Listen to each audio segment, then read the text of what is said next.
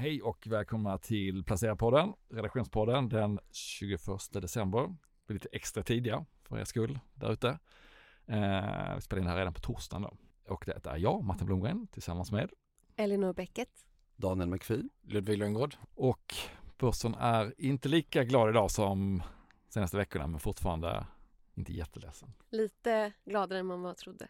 Ja. Med tanke på USA stängde igår. Ja, precis. Med, med, precis. med tanke på hur starkt det har varit hittills så är det ju nästan eh, konstigt att det inte kommer någon större nedgång eller vad tror ni? 18 procent sedan botten. Mm.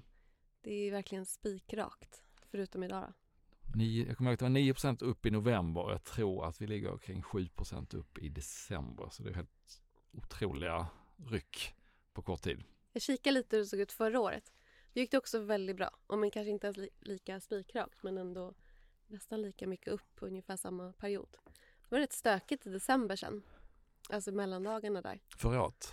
Kommer Tänkte ihåg, väl- jag kommer inte ihåg så långt tillbaka. Sen gick det upp väldigt mycket var i januari där, Ja. 2023. Mm, det var precis, det var rivstart. Och så Men- ner igen.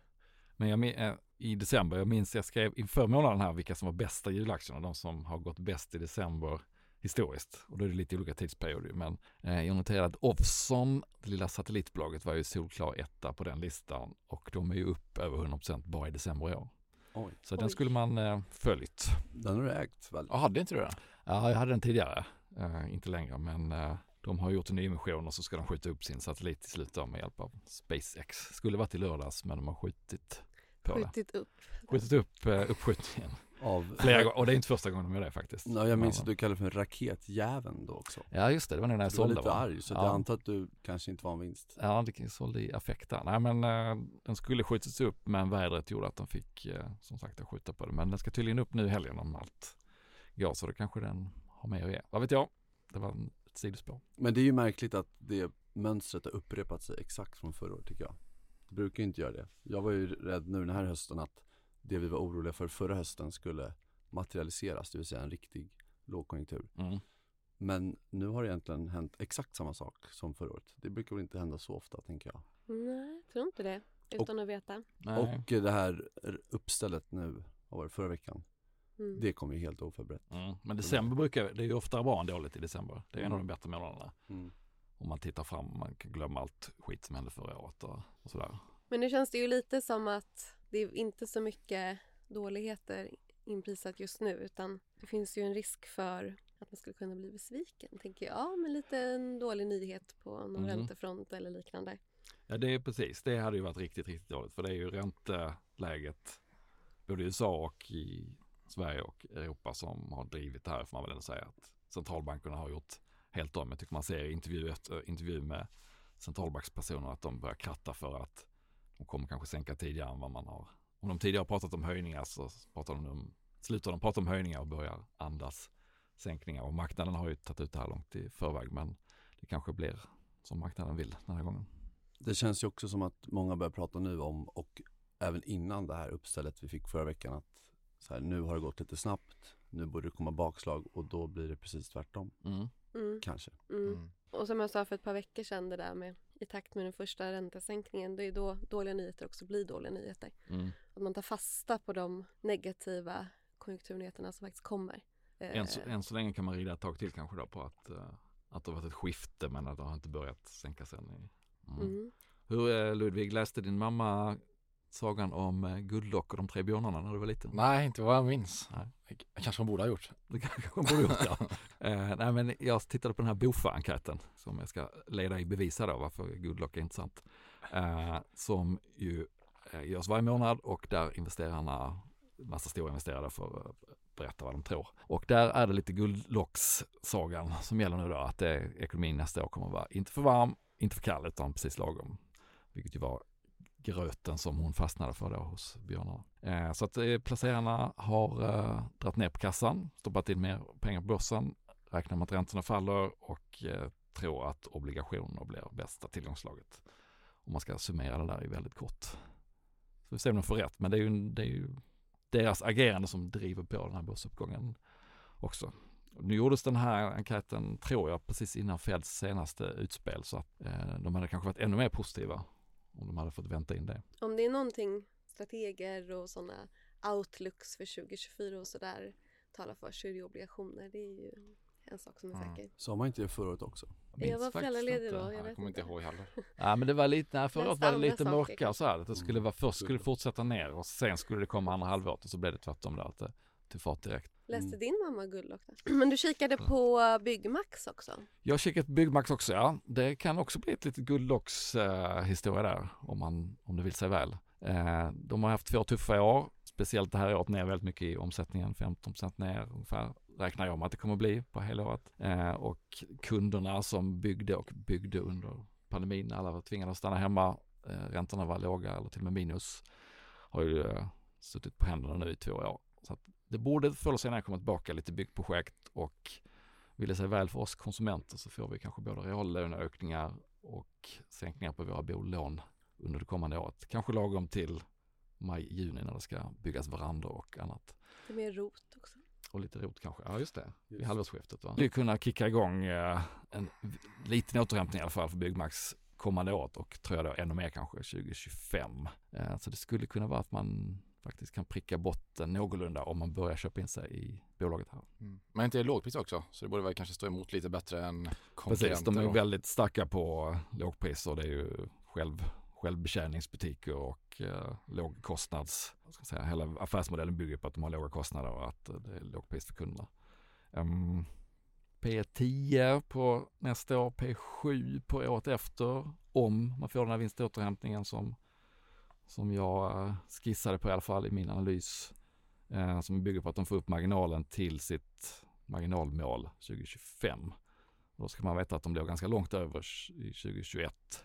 Så att det är inte så att det är helt orimligt. Däremot har de ett tillväxtmål som ser lite orimligt ut just nu. Så att det ska man inte räkna in. Men eh, eh det kan vara för tidigt. Det kan ju bli ytterligare en trög säsong kanske. Men eh, jag tror att om man börjar köpa här och har minst ett års placeringshorisont så kommer man nog om ett två år inte vara missnöjd.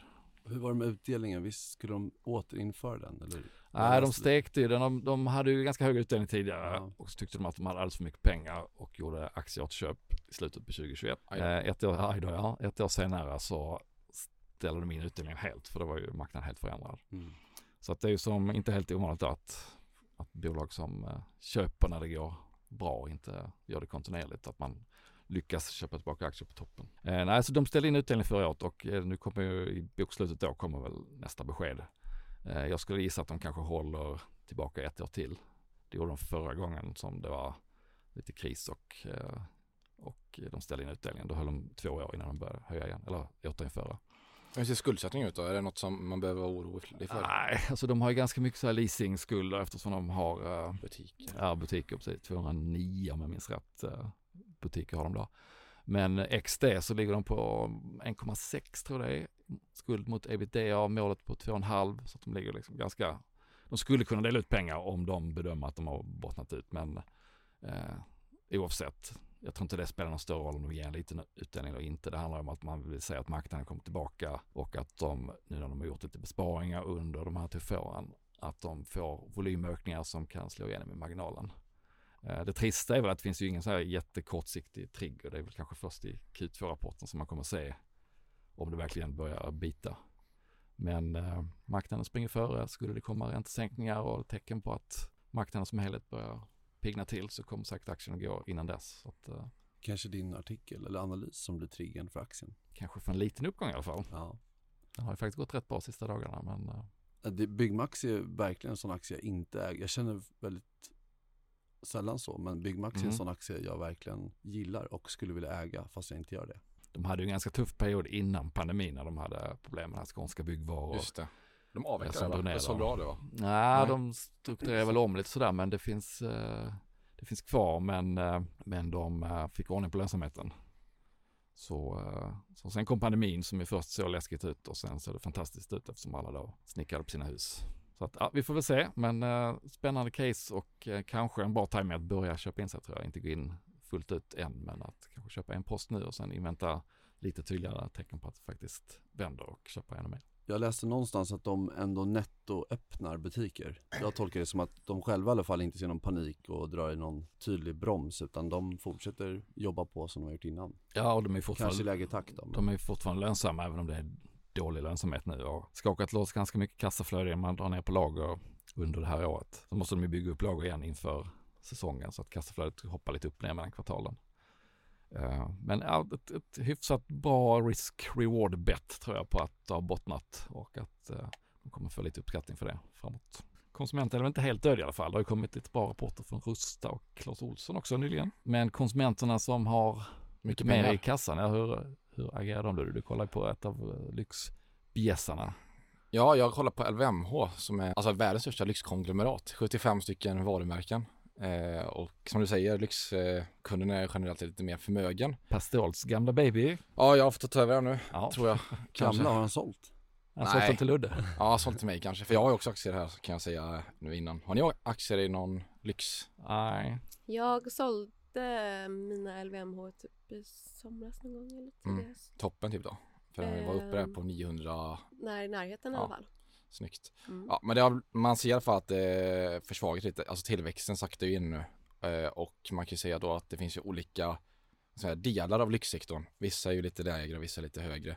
Så om man jämför eh, kanske med Hermes eller Brunello Cucinelli som är toppen liksom av lyx. Det är, Mm. det är väldigt dyra grejer liksom. Det här kanske inte påverkas lika mycket men LVMH är ju så stora och de har ju vissa delar av sek- alltså deras dotterbolag är ju inte liksom lyx, lyx utan det är kanske lite mer premium. Så Mass- kanske masslyx, Sephora, liksom. ja Sephora som är den här detaljhandelskedjan går ju Mhm. dock väldigt bra men det kanske inte är lyx riktigt. Eh, så jag kollar lite på LVMH då och eh, värderingen ser ju fortfarande ja, relativt dyr ut, inte jättedyr som det var innan. Inte liksom att det finns några så här riktiga triggers som det finns i Byggmax kanske utan Mm. det här är väl något man får liksom lägga i byrålådan. Den gynnas ju liksom av den här ökade medelklassen i Kina, Indien och så vidare där man växer ganska bra nu. Även fast man saktar in då för det gick ju väldigt bra under pandemin, efter pandemin här för då fick man ju väldigt skjuts i efterfrågan men Mm. nu kanske tillväxten börjar komma tillbaka till de här normala nivåerna då som man haft historiskt. Var det inte lite inbromsning i USA i Jo exakt, höstas? i jag inte minns fel? Q2 där de släpper ju sina, sina rapporter varje halvår egentligen med siffror från, på vinster och sånt där. Ut, så nu är, i Q3 var det bara försäljningssiffror. Mm. Men eh, då kunde man ju se att i Q2 så växte faktiskt eller minskar faktiskt omsättningen i USA, vilket inte är så bra kanske. Så man Mm. märker ju då att eh, konsumenten börjar dra ner, speciellt i den här sprit och vindivisionen. Där börjar man påverkas av negativ makromiljö. Mm. Köper fulsprit istället. Exakt, då kanske man drar en, drar till och med en elk istället eller Exakt. Ja. Annars går det väl helt okej liksom för alla andra segment. Och Mm. det här mode och lädervaror som är det mest lönsamma står ju för allvarsförsäljningen. Det går ju starkt. Men det ser vi också en avtagande tillväxt. Så tillväxten avtar men det är ju fortfarande liksom bra.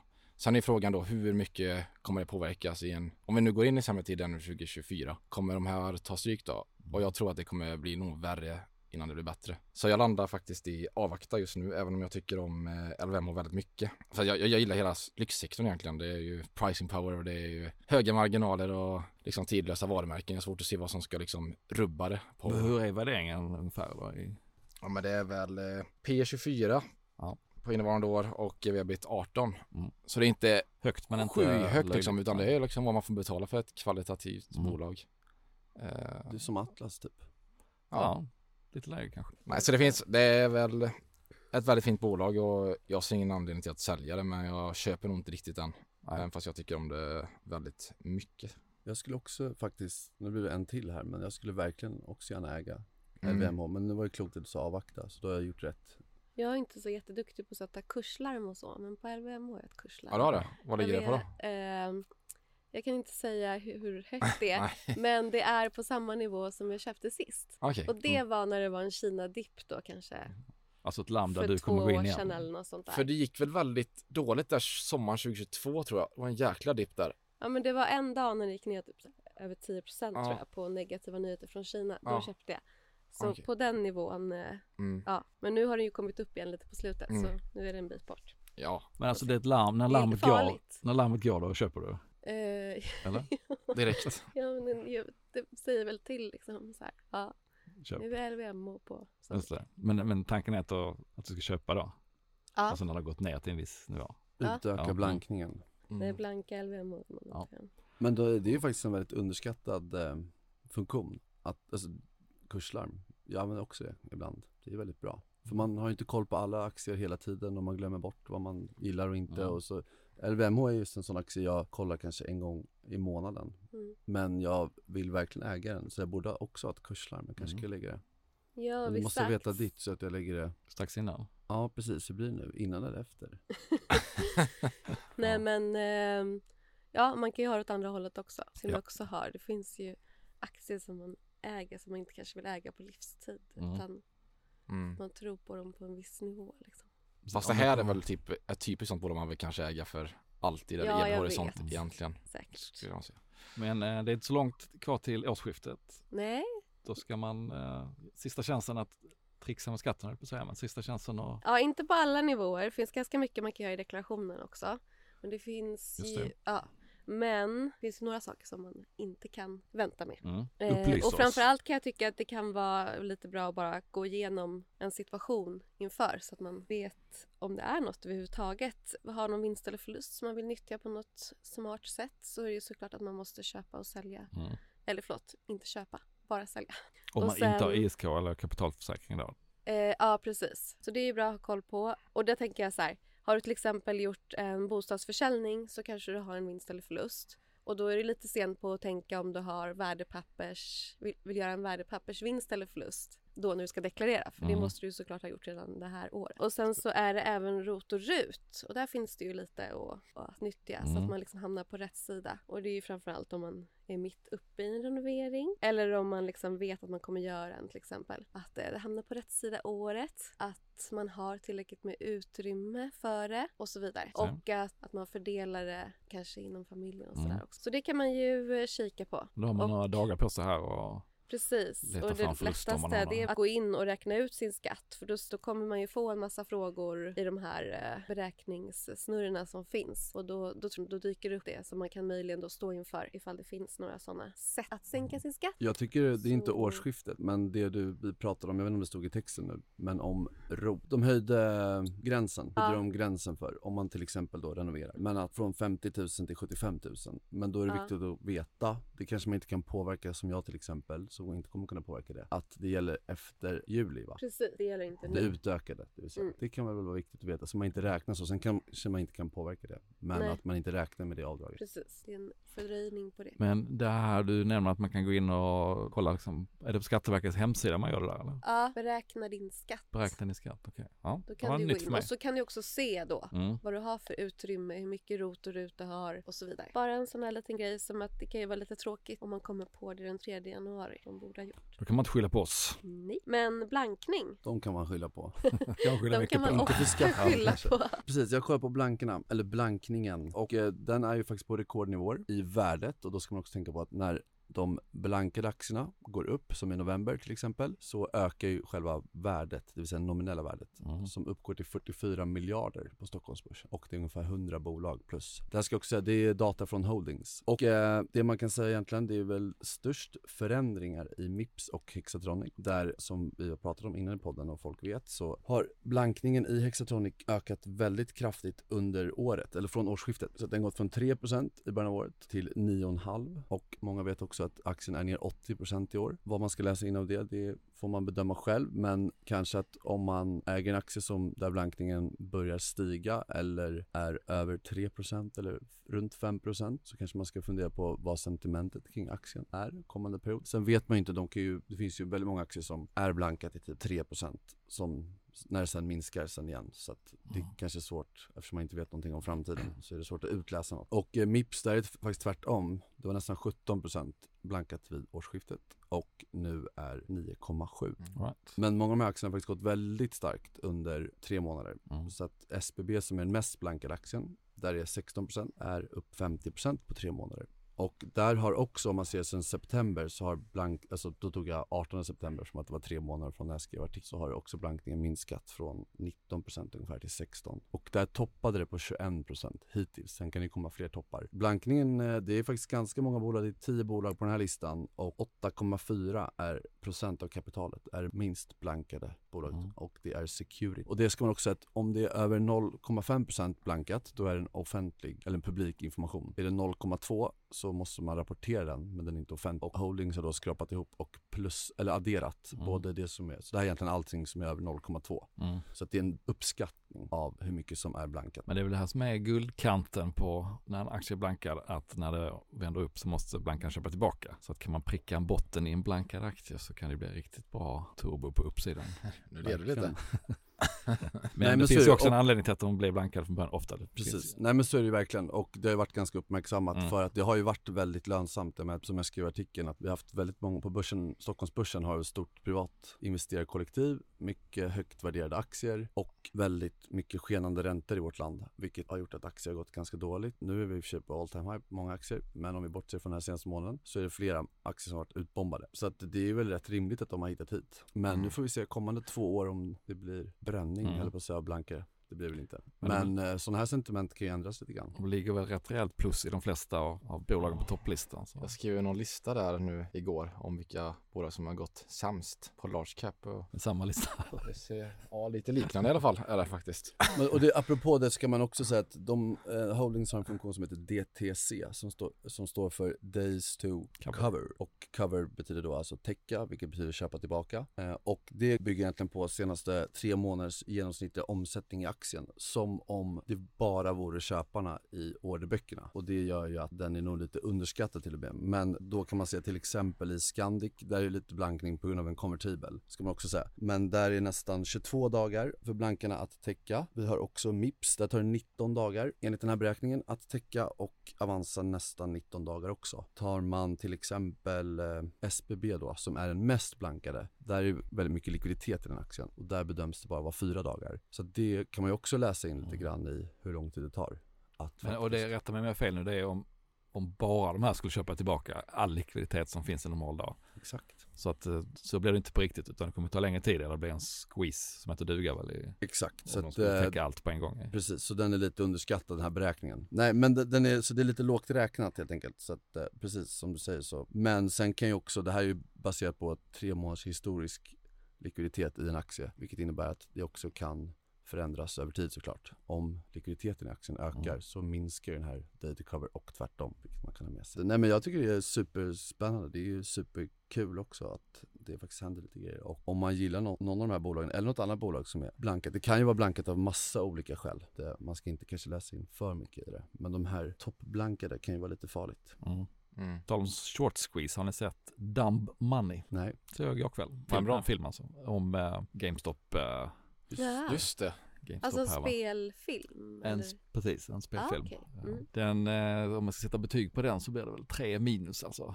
Hela förloppet och händelsen är ju superkul och, eller kul, men det var ju vi som, det var inte så länge sedan det var, så man, man minns ju hur speciellt det var och eh, kul att återuppleva det. Men eh, jag tyckte, eh, utan att spoila slutet där, man vet ju, man vet ju hur det egentligen slutar, men eh, jag tyckte att filmmakarna var nog lite för kära i idén om att småspararna skulle krossa Wall Street. Så att filmen slutar egentligen liksom innan, innan eh, GameStop riktigt havererar för andra gången. Ja. Det slutade liksom när allt var lyckligt för de som gick in och småspararna.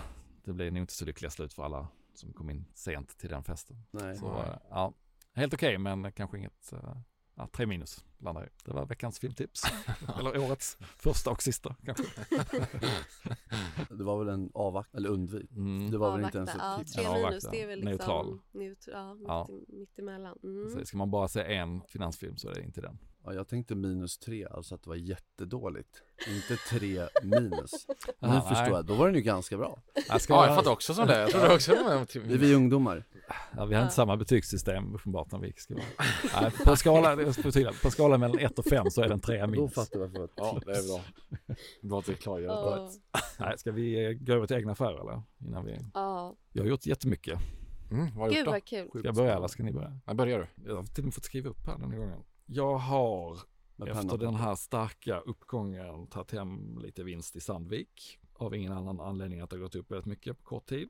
Jag har hyvlat av lite i Revolution Race som var mitt största innehav och gick till att bli väldigt mycket mitt största. För att den steg ju rätt kraftigt. Eh, Jag har... För sålt- frågan när du säger Ja. din största, ditt största, eh, vad, vad är det för vikt då ungefär?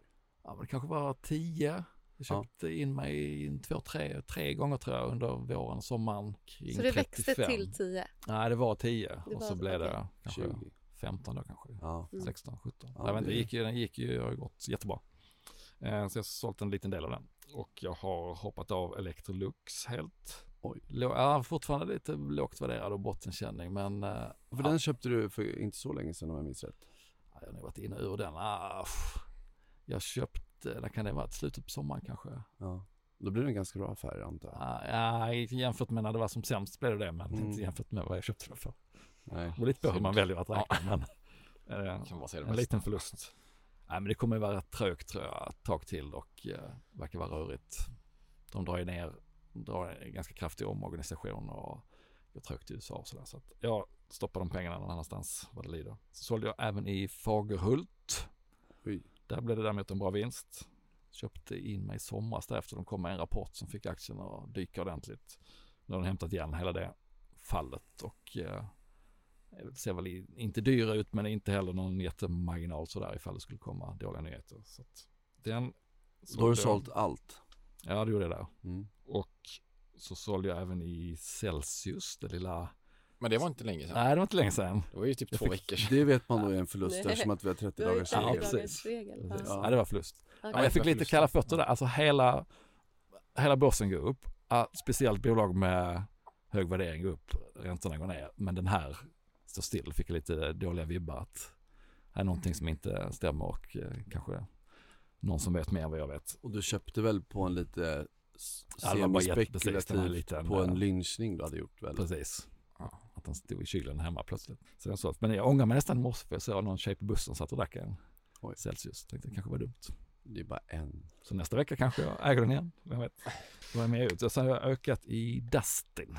Där är ju då emissionen klar nu och eh, borde kunna, vad det lider, för lite, för lite lättare jämförelsesiffror. Till slut kommer väl efterfrågan tillbaka. Eh, jag var med i emissionens som var för en månad sedan kanske den blev klar. Eh, och så har jag en liten tanke där om att den här valuta, att kronförstärkningen, det har varit ganska, de har fortfarande mycket skuld, men de har ett jättelån i euro. Så marknaden är orolig för att skuldsättningen fortfarande är hög. Det kommer bli lägre ränta nästa år förhoppningsvis, men det kommer också rent optiskt att se mycket bättre ut eftersom skulden är i euro. Så att deras skuldsättningsnyckeltal kommer att se bättre ut. Och eh, det är väl egentligen bara en lite kosmetisk grej, men eh, i ett skede där man oroar sig mindre för skuldsättningen och saker börjar gå lite bättre så kan det nog hjälpa den här vändningen på traven tänker jag. Jag blev väldigt glad när jag hörde att du hade köpt mycket Dustin. Mm. Kändes... Kul att kunna glädja dig. Ja, nej men det, jag tror att det är helt rätt. Det är också i och för sig en aktie jag vill äga, men jag inte kan köpa just nu. Mm. Ja, det var min eh, långa lista. Ja, lång. Så i nettot av det här är ju att jag ändå har ökat lite kassa. Tvärt emot Bofa-gänget. Efter de här otroligt starka två månader. Och då pratar vi kassa på hur många procent? Mellan 10 och 15 skulle jag Ja. säga. Utan att ha det framför mig. Och än en gång så var det ju när du var fullinvesterad så gick börsen starkt. För du var ju fullinvesterad precis innan november Ja. och sen har det gått, var det bästa månaden sen 2008 nu i november eller någonting. Så att, Ja, jag tror inte man ska läsa in tesen för, stämmer för igen. mycket av mina små portföljförändringar. Men eh, den här gången blev det lyckat i alla fall. kul. Ja, kan ni toppa den här listan eller? Nej, verkligen inte. Jag har gjort en grej. Det är två grejer. Jag har min, eh, minskat i Assa Abloy Mm. Som har gått som ett skållat troll. Men inte allt. Och jag har sålt en del faktiskt, tog hem lite vinst i eh, fastighetsfond. Mm. Måste också haft en bra period Ja, du har väl ryggen. typ ganska mycket där? Eller? Jag har dippköpt ganska mycket. Eh, men sen så blev jag så stressad över att vi är lite månadens aktie och så här. Så innan jag möblerar om i loserportföljen så vill jag att eh, månadens utvalda aktie ska passera och gå förbi så att jag inte råkar göra något, något misstag. Så det är egentligen bara det. Så jag har också lite kassa. Bra. Ja. Kul. Eh, så vi sitter båda och väntar på en liten rekyl här eller? Ja, det, tror jag. det finns ju väldigt många små och mellanstora bolag som fortfarande är lågt värderade, även om det har gått upp tror jag. Så att, eh, Mm. tror jag, så är det. Så att eh, jag tycker också att det är lite spännande om det skulle komma en rekyl, att man kan hoppa in igen. McPhee, Eh, Jag toppar faktiskt din lista, men jag kommer inte gå igenom alla innehav för det spelar ingen roll, utan jag har ju sålt av ganska många, eller sålt ner, minskat. minskat i ganska många innehav för att använda utanför börsen. Mhm. Och det är egentligen inget bolag specifikt och det gör ont när jag säljer, men det måste göras. Så att eh, det har ingenting med bolagen att göra, men ganska många. Du har dragit hyveln över hela portföljen i princip. Nästan, Mm. säg hälften. Och sen har jag också köpt lite grann eh, i min tjänstepension i Nibe och Hexatronic. Så där. Var det Mhm. en Nibe ett nytt innehav för dig eller? Nej, faktiskt inte. Jag köpte den förra månaden med samma pengar, det vill säga tjänstepensionen. Och jag såg nu om man får, eftersom alla vet att jag gör många dåliga affärer så kan jag också skryta med en bra och då var att den var upp 20% nu såg jag, vilket är helt sjukt tycker jag. Att ett bolag kan röra sig så mycket som ändå är så stort. Men det har varit ganska negativt sentiment i aktien och det är det fortfarande. Jag såg det senast idag var det någon EU-reglering som skulle eh, dra upp Mm. tiden. Och eh, då köpte jag. Så nu har jag snittat upp mig. Men eftersom att det också är tjänstepensionspengar så gör det inte så mycket. Och jag tänker att det kan vara så att eh, den kanske, när jag köpte kände jag att ah, den kanske dippar lite här kommande period. Men eh, det spelar inte så stor roll. Så noga är jag inte när det kommer till ett sånt typ av bolag. Så vi får se. Och Hexatronic vet alla varför jag har köpt. För att jag inte kan hantera förlust. kan man snitta ner sig istället. Ja, jag har inte gjort någonting. Jag ligger bara kvar och Ja. väntar på en ni gör. Fullinvesterad? Nej, det är Nej. aldrig. Du är aldrig det? Nej. Nej. Så nej. Okej, Jag ska man väntar. vara uppmärksam på när du, om du någon gång är det. Då är det Ja, det kommer nog eh, hända. Jag tycker det är skönt psykologiskt att ha lite kassa alltid. Ja, Men det är säkert bättre att vara fullinvesterad hela tiden. det man Man ska göra det man tror på. Exakt. Ja. Här tror jag det är lagom att vi säger god jul, eller? Just God jul! Ja, just det. God jul God jul. och gott nytt år. Nej, det har Nej. inte. Vi kommer Jo, göra För mig är det. För mig blir det gott nytt år. Ja. Gott nytt år. Ja, precis. Men vi andra tre siktar på att göra en podd nästa fredag. Precis. 29 Varsågod. december. 29 december. Ja. Mm. Så att uh, tar jag igenom julen och sen återkommer vi om en dryg vecka. Då. Tack för idag. Tack! Tack. tack. tack.